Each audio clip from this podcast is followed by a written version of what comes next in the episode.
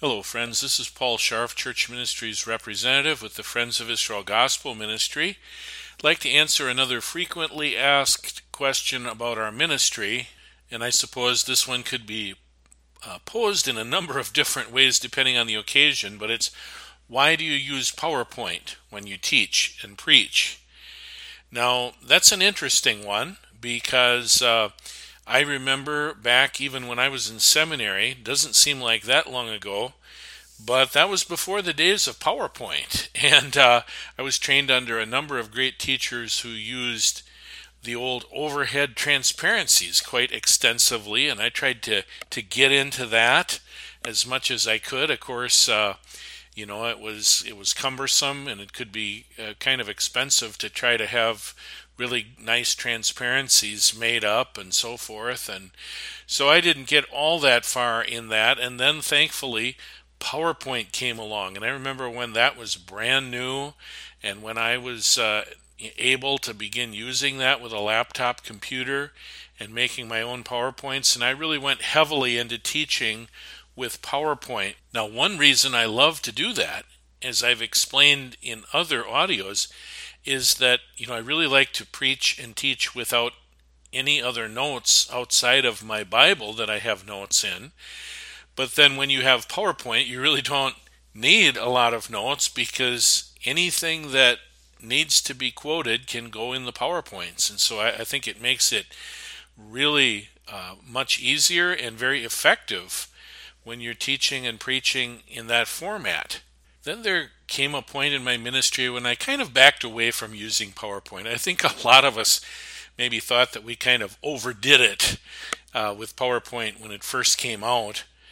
And I know in my own situation, particularly in an interim pastorate that I was in, and you can hear many of those messages here on sermon audio from that interim pastorate, um, I rarely used PowerPoint during that ministry, and there were there were reasons for it, and it, and it seemed to me in my heart and mind like the overriding reason was was based on 1 Corinthians chapter 2. I'm reading here from the English Standard Version, verses 1 and 2. Paul said to the Corinthians, I, when I came to you, brothers, did not come proclaiming to you the testimony of God with lofty speech or wisdom. For I decided to know nothing among you except Jesus Christ and Him crucified.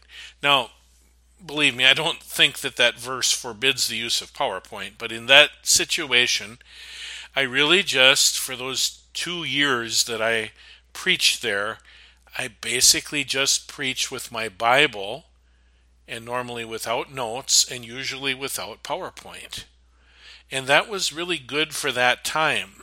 But then when I began to serve with the Friends of Israel, um, I've really gone back heavily into PowerPoint whenever it's available. Uh, I suppose there are a number of reasons for that. Um, we can do so much more now with PowerPoint than we could even 10 and 15 years ago or beyond that when it first became widely available. Uh, it's it's so there it's so much improved. There are so many resources available. There's so many things that I like to share. And in my ministry with the Friends of Israel, I have so much information that I can bring and so many things that I'd like to tell people about and that I like to illustrate through PowerPoint, whether that's talking about the ministry of the Friends of Israel or our ministry personally or the biblical truth that I'm communicating. So I will normally now, in this situation, in this role, I will normally use PowerPoint.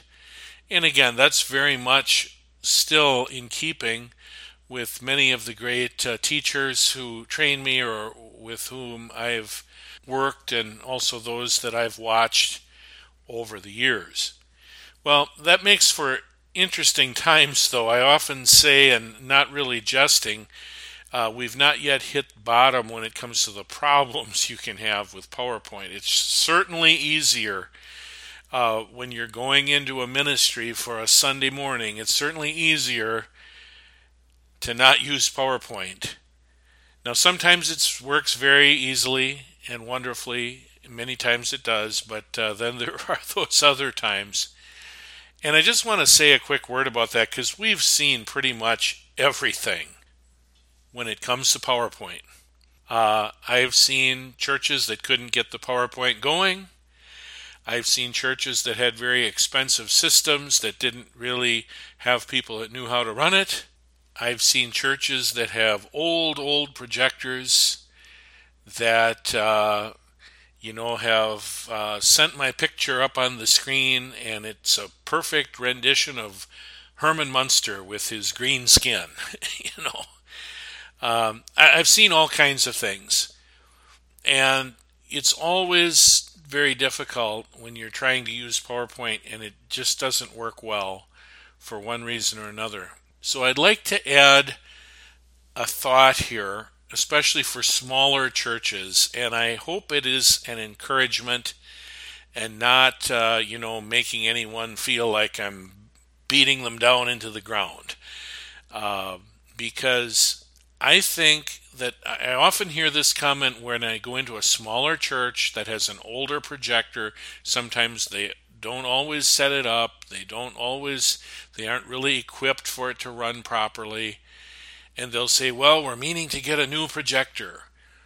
And sometimes this can be a church of 20 people, 30 people, 40 people, and I and I'll say, "You know what? What I would recommend that you do is don't buy a new projector. Don't buy a great expensive projector. Don't buy a projector you don't know how to use. Buy a large screen television. And that will be so easy to plug in, and you'll have a perfect, bright, brilliant picture. And uh, I've even been in some larger churches where instead of PowerPoint, they use usually more than one television screen for PowerPoint, and it works tremendously. And that would be such a monumental improvement over an old projector that barely runs, or you know, the screen falls down, or the colors are horrendous, or what have you. So, in today's world, it's just so easy to use PowerPoint and I often do that, and I hope that this uh, short message has been, like I say, an encouragement, especially for those who may be struggling, especially in smaller churches. And I don't have technical expertise to help you, but I, I know that we've crossed paths with a lot of great people, faithful volunteers in many churches, some of them who work in jobs where they work in audio video every day and they're professionals and they really know what they're doing. And there's lots of people out there that you could draw on, people like that, if your church is struggling to use PowerPoint. So, just a few different thoughts to kind of provide an answer to this question. I hope that they are helpful to you in ministry. And I thank you for your interest in our ministry today. This is Paul Scharf for the Friends of Israel. God bless you.